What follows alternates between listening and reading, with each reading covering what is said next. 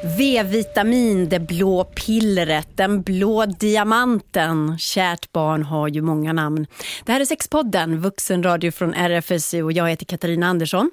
Ola Söderholm, komiker och poddare, kör Lilla Drevet och Februaripodden. Du är så varmt välkommen hit till oss. Tack så mycket, roligt, roligt att vara här. Har du någonsin svalt en Viagra? Jag har svalt en ful Viagra, alltså inte märket Viagra. Och jag antar att det är exakt vad man inte ska göra, enligt till exempel R F S U-experten här. Men det, det, sanningen är att jag har gjort det vid något enstaka tillfälle. Spännande. Ja. Det här blir en cliffhanger i våra program, att Ola har tagit en ful Viagra. Och som du sa, så mitt emot dig så står Pelle Ullholm som är sex- och relationsexpert på R F S U. Jättevälkommen hit, Pelle. Tack, tack. Kul att ha dig här bakom micken igen. Nu ska det alltså handla om peniserektioner och potensmedel. Något som jag rent och personligen inte har så mycket erfarenhet av. Så Pelle, varför gör vi en hel podd om Viagra och hårda stånd?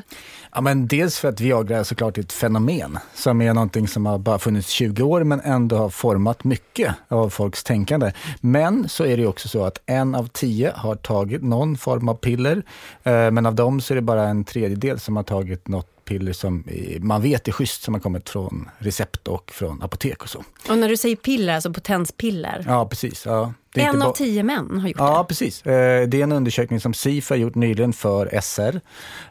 Och det är gruppen arton till trettiofem då, så en av tio testat det. Men det är två tredjedelar av dem som har testat som inte har gjort det på det korrekta sättet. Då, nej, så men att precis. Säga. Ja, utan, nej, men som ja. har på något vis fått piller från en kompis eller kanske köpt på något ful apotek på nätet eller något sånt där. Så mm. mindre än en tredjedel.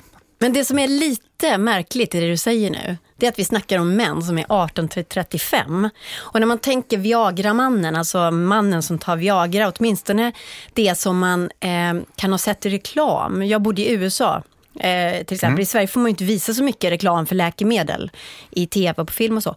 Men den Viagra-mannen, han är ju en medelålders man, ser väldigt... En silverräv kanske. Ja, lite upper class ut. Han är ute i naturen, han har tjock virkad tröja.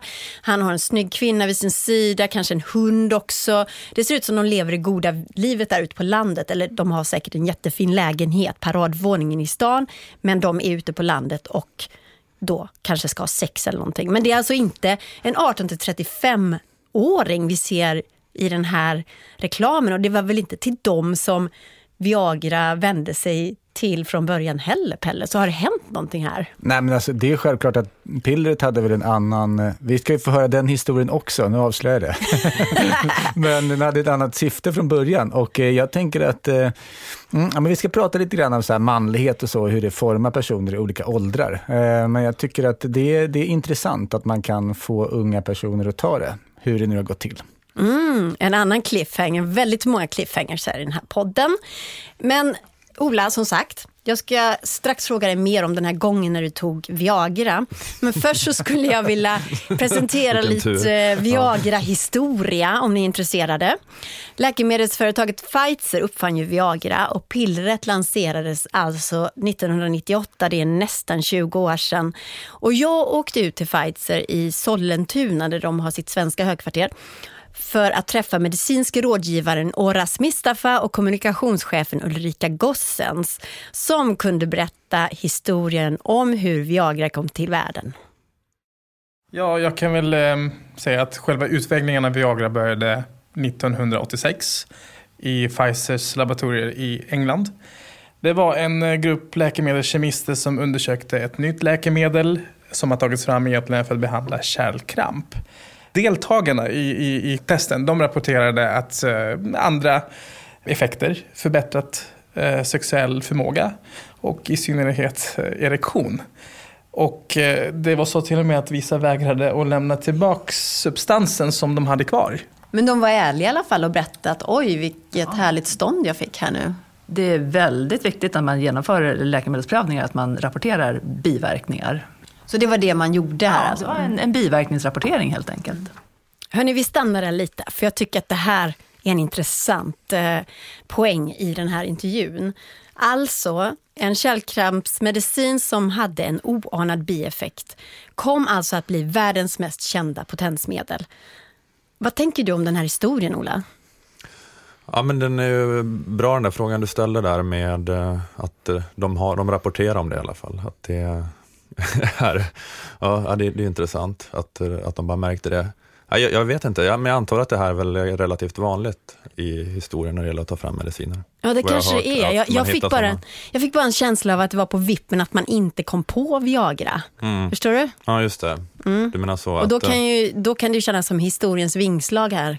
Eller vad tänker du, Pelle? Mm, ja, men det där är, det där är en klassiker, tror jag faktiskt. Det, ibland, utan att veta så mycket om vetenskap och medicin, så känner jag att det är lite mer på chans än vad man tror. Och så kommer vissa saker fram. Det är ungefär som fidget spinner. Uh-huh. Alltså det var ju för A D H D-killar och tjejer, men så bara alla har den. Det var ingen som visste det. Men det är liksom ett behov ändå som måste ha funnits efter, eller ett upplevt behov i alla fall, att man behöver en potensmedicin, men att det var ingenting man sökte efter parallellt. Att det var inte så att man försökte ta fram ett potensmedel. Nej. Och misslyckades, sen så råkade det komma på det här sättet istället. Utan det här upptäckten förekom behovet då, eller det definierade behovet så att mm. säga. Men behovet var så stort att de inte ens ville lämna tillbaka kärlkrampsmedicinen ju. Mm. Så ja, det fanns ju det verkligen. Och idag är det ju också en, ofta en indikator på att man kanske har problem eh, gränsande till kärlkramp eller så, om man inte får erektion. Så mm. man kan vända på den historien nu. Nu mm. vet man att eh, personer som kanske inte får erektion, när de är äldre, så kan det ha med det att göra också. Så då mm. testar man andra test för att man har fått den här kunskapen med sig. Mm. Anyways, när man väl hade kommit så här långt då, så utvecklade man eh, Viagra i tio år till med tester och så i labb. Och nittonhundranittioåtta, alltså tjugo år sedan, så lanserades Viagra och blev då snabbt världens bäst säljade läkemedel. Förra året så såldes Viagra för tolv miljarder svenska kronor över hela världen. Men hur ser det då ut i Sverige? Så här berättar Oras Mistafa på Pfizer. Det är väl roligt att veta hur många... hur många vi har jobbat i Sverige. Och det är ju, om vi räknar förra året, så det är ju cirka femhundratusen erektioner um, och, som vi har bidragit med. Ja. Om man nu ska prata siffror. Ja, femhundratusen erektioner. Det betyder att vi faktiskt har bidragit till ett förbättrat samliv och framförallt bättre livskvalitet för många människor. Mm. Vad tänker ni? femhundratusen erektioner? Ola? Ja, det låter ju mycket, men hur många erektioner är det totalt då? Ja, är det bra på räkna? Det är över tusen om dagen i alla fall. Över, över tusen Viagra-erektioner om dagen i Sverige. Just det, men jag menar, det är tio mm. miljoner människor. Jag vet inte hur mycket, hur mycket sex det har i Sverige varje dag. Ska du räkna potensen? Ja, potensen, proten- Pro- procenten. Procenten av potensen. Ja. Ja. Eh, men jag tänker, det borde inte vara en miljon ligg i Sverige om dagen ungefär. Eller ah. flera hundratusen. Ah.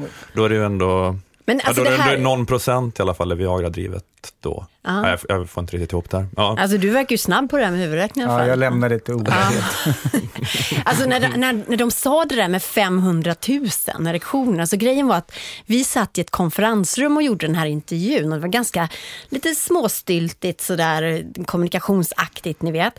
Och så är det stora fönster där på Pfizers huvudkontor som vetter ut mot stora fält i Sollentuna. Och när hon, när hon sa femhundratusen erektioner, så tittade jag ju bara ut genom fönstret, så så är det här fältet, så tänkte jag så här, i mitt huvud fylldes det bara med femhundratusen män som stod där med stånd, alltså. Mm. Så här, att det blev, det är ju väldigt, väldigt många stånd. Mm. På ett fält, ja. Jag känner att det är så positivt också, som de framställer. Verkligen. Ja. Så nu så ska vi försöka att inte få samma bilder i huvudet då, när jag ställer frågan till dig, Ola, om, om din ful-Viagra-upplevelse. Hur, hur var den? Ja, men jag... Jag gjorde den där grejen att jag beställde något som heter Kamagra, tror jag, mm. på ja, nätet. Ja. Bara en bit.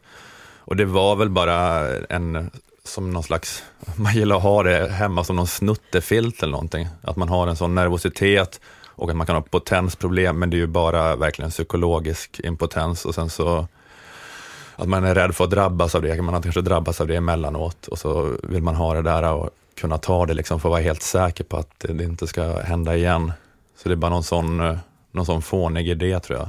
Kom och sen den... en nervös yngling. Men sen så tror jag att jag, men jag, tror att jag svalde lite grann, eller ett halvt piller eller någonting någon gång.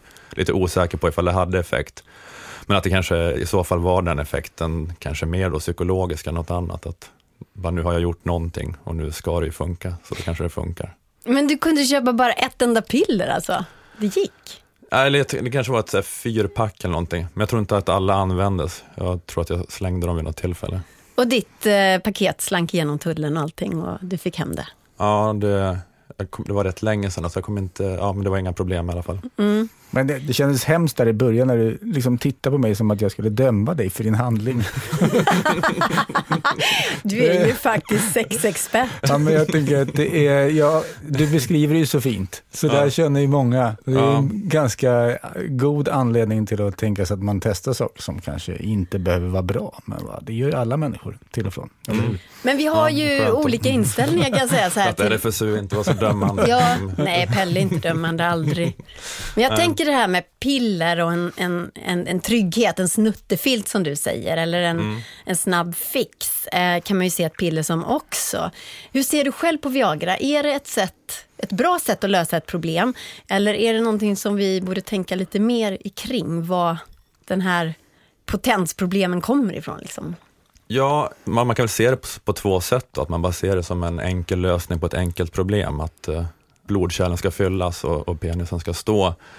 Men sen då också att man kan se det på det mer här makroperspektivet, det samhällsperspektivet, att vad säger det, vad är det för värdering, underliggande värdering som är där om hur vi ska ha sex, på vilket sätt vi ska ha sex, och man brukar prata om att läkarvetenskapen upprätthåller moralen i samhället, den moralen som finns vid varje givet tillfälle, att man säger det att, om vi kanske pratar vid upplysningen, att då tog läkarna över från prästerna i att vara de som upprätthåller den rådande moralen i samhället. Mm. Icke önskvärda beteenden enligt de rådande normerna kan de medikalisera, som man säger att det här är en sjukdom. Alltså till exempel kan man prata om att någon är blyg, det kanske bara är en vanlig mänsklig egenskap vid ett mm. tillfälle, men så kanske i vårt samhälle idag finns det väldigt stora krav på att du ska vara glad och utåtriktad och en go-getter, och då är du inte bara blyg som en vanlig mänsklig egenskap, utan då är det, då kanske du lider av sjukdomen social anxiety disorder eller någonting och eh, du behöver diagnostiseras och få medicin.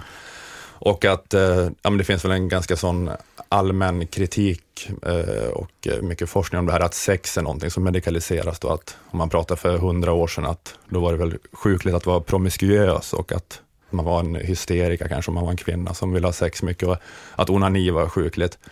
Men sen att i vår tid kanske snarare då finns en ganska stark motsatt trend som är att eh, det är en sjukdom att inte vilja ha sex mm. väldigt mycket och att eh, man... Eh, Ja, att man medikaliserar det och att det finns väldigt så här stora krav på en att man ska kunna ha mycket sex och kunna vara bra på att njuta av sex och ha spännande sex. Och då liksom, när man medicinerar sin sexualitet på det viset, då finns det någon så här underliggande värdering där om vad som är det normala sättet att ha sex på, vad som är normalt, normala frekvensen, hur mycket sex man ska ha. Det är otroligt spännande. Jättebra poäng, Pelle. Vad tänker du? Eller Ola? Men jag kan ta den poängen, jag tyckte den var bra. Ja, jag tittar kan... på Pelle och säger Ola, jag vill credda dig för din fantastiska poäng. Pelle, vad tycker du om Olas poäng? Jag tycker han har en poäng och man kan ju dela upp det i två olika kategorier om man ska förenkla. Om man nu kommer tillbaka och pratar om unga som använder Viagra eller liknande preparat som man tänker är Viagra eller tror är Viagra eller motsvarande preparat. Enkelt uppdelat kan man säga. De som tänker att de vill ta det för att de är oroliga och känner att jag inte är säker på om jag kommer få en erektion. Till exempel när jag har blivit kär i någon och vill att den ska tycka om mig. Det är en typ av grupp. Sen finns den här andra gruppen som också är ganska tydlig. Alltså kanske mera som dricker en del och partyknarkar och är ute i svängen och liksom ska bära upp någonting där och vet att det är svårare att förstå när man har tagit vissa preparat i kroppen och därför tar ett nytt preparat. Det är liksom två ganska olika personlighetstyper. Men jag tänker att ett jättestort problem som vi har i vårt samhälle, det är att vi tänker inte på unga män som potentiellt sårbara personer. Och därför blir det så att de kanske medikaliserar mot sårbarhet, att inte duga och inte nå upp till vissa nivåer som egentligen inte...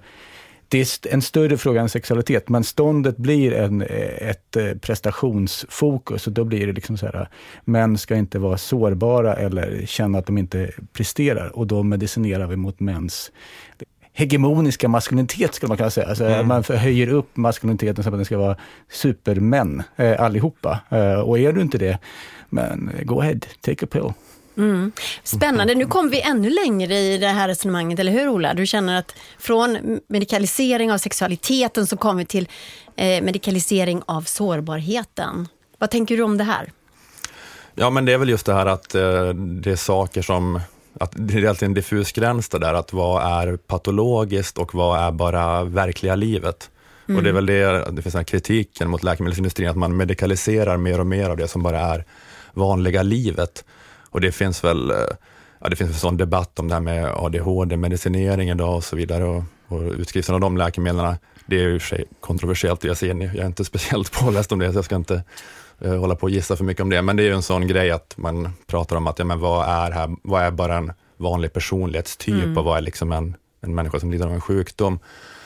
Jag läste en bok av en som heter Rachel Hills som heter Sexmyten i samband med det här, och jag tror hon refererar till någon undersökning om amerikanska collegeungdomar, collegekillar, att de om bara svarar i någon enkät hur många av dina skolkamrater tror du fick ligga i helgen. Mm. Och då så svarar de att jag tror att åttio procent av alla mina skolkamrater fick ligga i helgen, men den verkliga mm. siffran var fem till tio procent.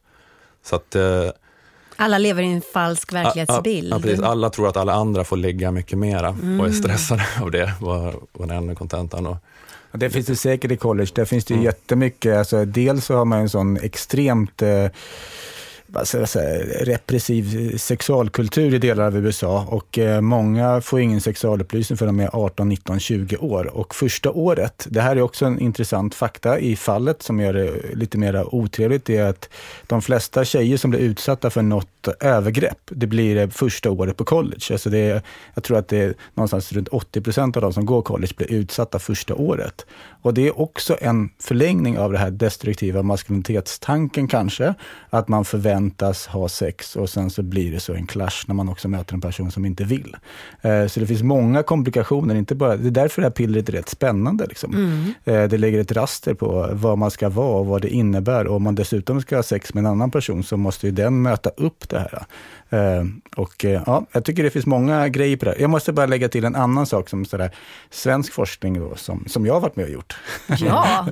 Och då har vi gjort studier när det kommer till tjugo till trettio-åringar som ibland använder kondom och ibland inte använder kondom. Så var jag med i den delen av Veronica Fridlunds forskning som var en kvalitativ studie.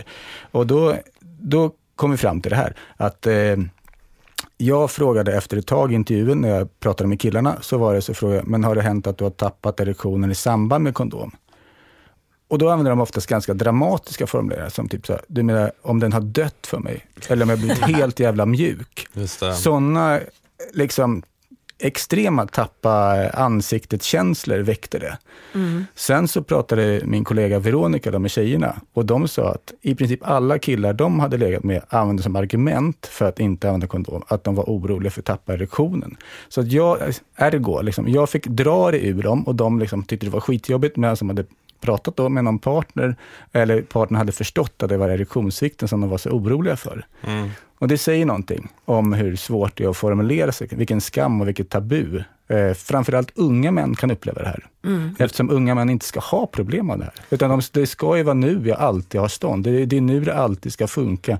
Sen kanske man tänker att sen kommer det bli något svårare. Eh, mm. Mm. Det finns till exempel studier som visar att de minst nöjda personerna med sex i åldern femton till tjugonio, det är liksom tjugo till tjugofyra killar.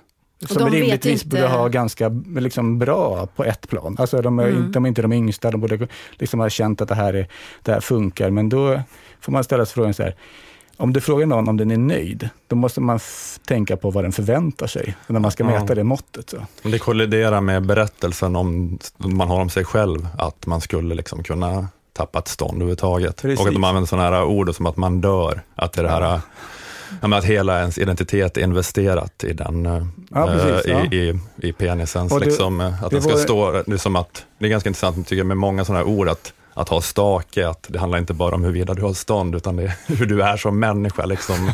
Och ja, precis. Mm. att jag vet inte, om man pratar om så här, amerikansk politik läste jag också någon gång det här om att man pratar om att någon är hard on crime och on communism och soft om samma saker, så att det är någon Just att det här det. Är bara eh, att bara följer med erektionen som en sån liksom bara. Det är bara så många manliga världsledare som försöker skapa en bild av dem som potenta ledare på mm. både ett och ett annat sätt, skulle man kunna tänka. Ja, precis. Ja, men det är en så här viktig, nästan så avgörande komponent i den berättelsen att jag, är liksom, jag har den här pondusen, och då är det väldigt viktigt att, jag, att den står upp också. Men för mig så är ju frågan så här lite, vad är hönan och vad är ägget då? För de senaste tio åren så har det skett en fördubbling när det gäller unga killar mellan femton och tjugofyra eh, som hämtar ut potensmedel på recept, visar den här undersökningen mm. som Sifo har gjort tillsammans med radiokanalen P tre. Vad, vad tänker du om det, Pelle, mot bakgrund av det vi har pratat om nu? Eh, alltså handlar det om att män har blivit sjukare, eller är det det här att kravet på att ha hårda stånd hela tiden har ökat? Alltså jag vet inte om det har ökat, men pillret gör det möjligt att liksom mäta det på något vis. Alltså man kan mäta att folk skaffar pillret. Annars kanske personer våndades med sin oro för stånden. Vi kan inte, liksom, samhället hade inget riktigt bra sätt att få reda på det. Alltså försäljningen av någonting är ganska tydlig markör för att mm. man kan mäta någonting. Sen så tar det ju tid innan, innan en produkt får fäste då för fel målgrupp, om man nu säger så. Så att det tog några år innan Viagra och andra liknande produkter började, att unga män började använda det i högre utsträckning. Jag vet inte. Jag, jag, jag är lite emot den här dystopiska bilden av att det går sämre och sämre. Men jag tror att just den här pillerbilden är snarare en värdemätning som något har varit ganska länge. Att unga män förväntas kunna ha hårt stånd, vilja ha sex hela tiden. Och det finns ju också det här med att vi pratar om två olika grupper. Dels den där oroliga personen som var orolig i en kärleksrelation när den ville visa någonting. Den andra partypersonen kan ju ofta vara ganska medveten om att den vill vara en eh, att det handlar om så här high level performance. Alltså att man egentligen ska vara bra på någonting. Att man är så här, jag tillhör de bästa tio procenten, och för jag det, då måste jag dopa mig. Alltså egentligen är jag helt okej. Okay. Så att det, det är där maskuliniteten är liksom dubbel. Det handlar om dels att inte vara omanlig, men dels också drivande till att vara en manlig man. Den typen av dragspel finns mm. i det här pillret. Jag tycker det är, det är fascinerande. Ja, ja, men det är ju bättre att man vet åtminstone att man håller på att dopa sig då, än att man tror att man måste ta ett piller för att leva upp till det som man tror är normalt, som inte är normalt. Så kan inte du berätta för mig, hur vet man om man har kliniska, enligt en doktor, potensproblem? Men det är, det är lite diffust, för när man pratar om unga killar så säger ju nästan alla som jobbar med det medicinskt att eh, nittio procent är förmodligen i skallen på en, det är psykologiskt, och eh, man stöttar personer för att man tänker att man kan ta dem över en tröskel. Så att bland unga personer är det ganska ovanligt medicinskt problem egentligen. Det finns självklart att man har erektil dysfunktion, alltså E D bland yngre personer också. Men de flesta har inte det medicinskt. Men problemet är ju lika starkt upplevt. Kanske starkare för att man också är en person som är mer osäker på sig själv, och man tänker att min framtid är inte ljus utan mörk. Så att det, den kan ju vara en stark drivkraft. Jag har mött många som jag har chattat med eller svarat på frågor som har ångest i någon mening och kan lägga det. Det landar liksom i erektionen mm. eh, mer än andra problem. Egentligen så handlar det om att de personerna säkert får komma och prata ibland om andra problem i livet också. Alltså så att man kan stärka sig. Så kommer erektionen funka. Men, Men brukar läkarna vara ganska snälla? För det känns lite som att om man vet att nittio procent av problemen sitter i huvudet. Tänk om man då hade en doktor som bara sa det. Ah, ditt problem sitter i huvudet. Du ska inte ha någon medicin. Det hade varit ganska taskigt. Det är inte så fungerande strategi kanske. Nej. Men däremot så tycker jag att det kan vara lite synd om man bara kommer och pratar med läkare som är specialiserade på medicin då. Det vore ju bättre om man kom då. Så man kan ha förutsättningar om man går på en ungdomsmottagning där de kan liksom så här, men du kan snacka med den här personen också, guida in den, att det kanske handlar om något kuratorsamtal ibland. Mm. Men de, den gruppen tror jag ändå som kommer, den tror jag har ganska bra förspänt. Jag är mer orolig för de som inte kommer eh, till någonstans. Så jag är ganska de orolig som gör för... som Ola då och köper nej, på nej, nätet ja. På fulapoteken. Ja, det är en slags tecken på drivkraft. De här som liksom väljer bort. Försök att vända här nu. Alltså. Ja, men det finns ju många som kanske... Det vet vi att personer som tycker att det här är problematiskt, de kan välja bort relationer, de kan välja bort att liksom, eh, dejta med personer för att de tycker att det är ett problem. Och inte ta liksom, nästa steg. Ja, det, det är ju fin... fruktansvärt. Ja. Det, tycker, det låter ju inte bra. Då är det bättre att bara skriva ut för lätta livet, de här Viagra-pillen tycker jag. Ja, men, då, men jag tänker så här, att ha en strategi, då skulle det vara så att om man får pillret så skulle man kunna ha det här att man också kan tänka och lösa det på andra sätt. För det är dumt om man låser sin medicinering, men det kan ju vara en, över en tröskel. Sen mm. kan man se att det funkar och sen så ta bort det. Det skulle kunna vara ett sätt att lösa det på. Eller då terapeutiska samtal på ett annat sätt om det. Och sen så det sista och viktigaste tycker jag som sexualupplysare, ge information. De flesta unga har inte alltid fungerande stånd. Att man tappar stånd en gång betyder inte att man alltid kommer tappa stånd. Det är ett totalt naturligt tillstånd och inte alltid ha erektion. Så man landar i det här andra, det mer sanna, hur det funkar. Om man får den bilden så kanske man är mindre orolig för att det händer. Man kanske vet att de som eventuella partners också kommer veta att det händer. Och då sänker man det här pressen. Så att det är det. Vi pratar som vanligt för lite om sex. Vi pratar för inte tillräckligt konkret att det verkligen är så att man ibland tappar man sånt, ibland tappar man inte. Eh, med den, det perspektivet också handlar det självklart också om att inte vara så fokuserad på sånt sex som att man alltid måste ha hårt stånd jämt. Alltså smeksex, genom oralsex, se om det blir kåt av det. Tappar du ståndet till exempel, då kan du slicka eller suga någon. Mm. Eh, du kan ha strategier för att smeka någon så det blir kåt igen. Lär dig att det inte behöver vara just så där sex ska se ut. Att man ska hångla först och sen ska det vara en penetrativ del som är mycket kortare än vad de flesta tror. Och sen liksom, tänka lite annorlunda på sex. Eh, det tror jag, det är, det är ju framgångsfaktorn på samhällsnivå. Det går inte att ge folk piller för att de tror att man ska stånd igen. Eller det, det gör ju vi, men det blir för många piller helt enkelt. Ja, men hur var det för dig, Ola? För, för du har ju pratat väldigt mycket om, om stånd och erektion och sådär. Men när du då köpte de här eh, pillren, hade du inte pratat tillräckligt mycket om det då?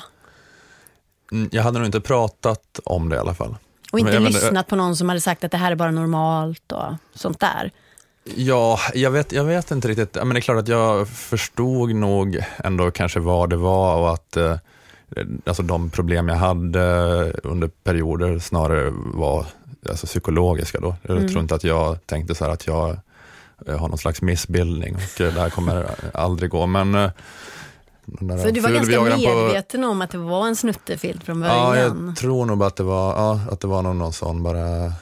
Det skulle vara så himla jobbigt nu om det inte går. Alltså, och, ja. Nu, nu lät jag så jävla förnumstig komma på. Alltså jag måste säga, det är en ganska pressad situation även om man vet och kan räkna ut alla de här sakerna. Alltså mm. även om man vet att det är en konstruktion att göra det. Men vi råkar ju liksom leva i den. Uh, det går inte komma ifrån att den här bilden som man kan ha att man ska fixa det här. Mm. Så kunskap är ju inte lösning på alla problem. Ibland kanske det är just det här... Uh, också att man ska, efter kunskapen ska man få någon slags trygghet och i tryggheten kan det ligga att andra liksom kan fatta det och att folk kanske ska dela mer av det så att man inte behöver känna sig så orolig. För att jag tror kunskap blir lite fyrkantigt ibland. Mm. Vi får ju alltid liksom lyfta att de flesta människor lär sig det med tiden att min kropp funkar ungefär så här och när jag gör det här så blir det så här. Men när man är ung så har man inte haft den tiden på sig. Ja, men jag kommer ihåg det när jag var kanske tjugotvå eller sånt, att det kom en film som hette Forty Days and Forty Nights, någon sån här amerikansk komedifilm, och så behandlar man en kille som skulle klara av ett vad, att inte ha sex i fyrtio dagar då, var det. Just det. Och det var bara det är många här, som har vunnit det valet. Ja, vad menar du? Det, det är att vara singel, eller vad då? eller, eller kanske också att vara ihop för vissa människor, liksom, att det, ja, det är verkligen var en sån eh, sexmyten-grej, känner man lite grann då, att det, det här... Alla ska bara hålla med om att ja, just det. Det, det var hade varit helt sjukt film. Att klara sig i fyrtio dagar. Ja. Men hur som helst, friska män käkar Viagra och allra enklast så är det att beställa över nätet. Men risken med det är faktiskt stor. Jag åkte till Läkemedelsverket i Uppsala. Dit skickas de potenspiller som tullen får in, de som har beslagtagits, de olagliga pillren. För medicin ska ju skrivas ut av läkare. Och tar man det över gränsen så är det faktiskt smuggling. Och i Läkemedelsverkets labb så analyseras de här pillren. Och jag fick följa med in i det labbet ihop med apotekarna Elin Maria Bergsten och Andreas Blomgren. Lyssna här. Varsågod, skriv in. Det här var ju lite spännande. Alltså en riktig labbmiljö. Vad är det ni har här framme? Precis, det här är en masspektrometer kopplad till ett L C-system. Och här separerar vi olika föreningar baserade på ungefär hur hydrofila eller lipofila de är. Gud, vilka svåra ord du säger. Jättesvåra ord. Så det är en väldigt avancerad apparat. Mycket Kostar avancerad. Flera miljoner, eller? tre fyra miljoner skulle jag chansa på. Oj.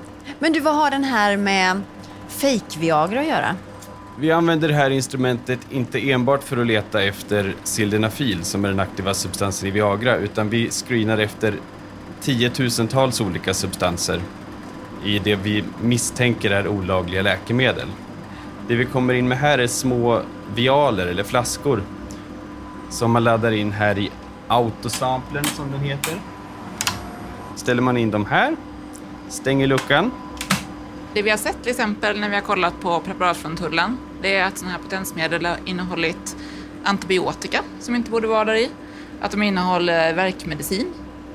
Och utomlands så hade man fall där det innehöll diabetesmedicin i sådana här produkter. Så att då fick man superlågt blodsocker så att folk hamnade i koma och några dog. Man vet inte vad de här produkterna innehåller om man inte köper dem från apotek. Så enkelt är det. Det här att folk beställer på internet från apotek som inte är godkända av Läkemedelsverket tycker vi är skrämmande helt enkelt. För man vet aldrig vad man får. Har du tur så är det absolut ingenting i tabletten och du blir bara lurad. Ja, Ola, känner du ännu mer tilltryckt nu här i Sexpodden? Men absolut inte får göra det här. Det är ju Läkemedelsverket som säger det. Ja, men det var en, De en nödvändig uppsträckning. Då, som jag fick. Ja. Men vad säger du, Pelle? Är det skrämmande för dig också? Nej, men alltså jag tänker att det är personer som befinner sig i ett utsatt läge, ganska många som, nu inte Ola, det är inte det jag menar, men alltså som ändå gör det här valet, och det, det är ett, en position där faktiskt, återigen, att man kan se det sårbara i, att det är ganska enkelt att få det den vägen, man köper det via nätet. Den vanligaste har vi ju sett också, det är egentligen att man får det av en kompis, och det är kanske ett annat sammanhang, och då tänker jag, i min fyrkantiga värld, då är det mer så här party people-fällan liksom, mm. så och det här, de som beställer själv över nätet, de kanske inte har någon att referera till, eh, någon att prata med, och bara tänker att det är jättejobbigt och inte väljer då att gå till till exempel en ungdomsmottagning och prata om vad sex kan vara eller hur man kan ha det. Att det blir liksom en låsning via den här enkla lösningen, och förhoppningsvis så är det så han säger, att jag tror att vanligtvis är det så att det inte innehåller så mycket alls, men man kan ju ha riktig otur också. Mm. Ja, hörni, vad känner ni er slutpratad när det gäller Viagra och hårda stånd, Ola? Slutpratad. Eller kan man mm. prata om det här i evighet? Ja, jo, men det kan man nog nästan. Men äh, jag har ingen så här, äh, riktigt, ingen grej på tungan så nu direkt som jag kommer på här. Mm. Och Pelle, hur vill du avsluta den här podden? Nej, men jag vill att man verkligen tänker så här. Det finns en studie som en forskare som heter Lin Sandberg har gjort, där man har pratat med äldre heterosexuella män. Eh, och där hon har undersökt hur de ser på sex och vad sex kan vara. Och för de männen så var det så att de hade en traditionell syn på sex som innebär liksom penis i slida sex typ. Så var övergången till att bli äldre var rätt jobbig. För de hade en bredare syn på vad sex skulle vara. Så blev sex intimare och någonting finare när man hade sex. För att man visste att man kunde ändra när erektionen osvikligen började svika. För det gör den ju. Misslyckandet ligger där runt hörnet. Man måste lära sig att hantera det på något vis. Men det måste man ju göra med stöttning från vuxna som hjälper en att göra det. Mm. Men alltså en bredare repertoar då för vad som är sex. Precis, som så jag... kan man skydda sig själv mot... Precis, det, det, det, både, men det är också i stunden att man inte känner stressen, att man hittar ett annat sätt att lösa det. Även om jag blir stressad nu, om jag väljer liksom att suga på någons bröstvårta då, eller hitta ett annat sätt att komma runt det. Och den har skönt, och jag blir oftast kåt av att någon annan har skönt. Och då kanske erektionen kommer tillbaka av sig själv. Och då har den bara dippat en stund, och då var det ingen fara. Och då kommer man ha minnet med sig att det är inte så att det blir ridå. Det blir svart när ståndet går ner en gång. Utan man vet med sig. Och det kan inget piller göra. Jag tycker alltid att det är så skönt att lyssna på Pelle, Ola, eller hur? Ja, men jag tycker det där var en fin sammanfattning. Ja. Jag där, sätter det. Vi, där sätter vi punkt för Sexpodden, tycker jag. Tusen tack då till våra gäster, komikern och poddproffset Ola Söderholm. Och tack så mycket R F S U sexualupplysare Pelle Ullholm. Hörrni, glöm inte att lyssna på våra andra poddar. Fler avsnitt av Sexpodden ligger klara att bara klicka på. Precis som R F S U Dokumentär, det är en poddserie om kampen för fri abort. Jag heter Katarina Andersson. Ha det så bra, så hörs vi snart igen. Hej då! Hej då! Vilka filosofer! Vi... Ja, men det blir jättefint. Det blir jättefint alltså. Okej, okay, ja. Ja, men det var...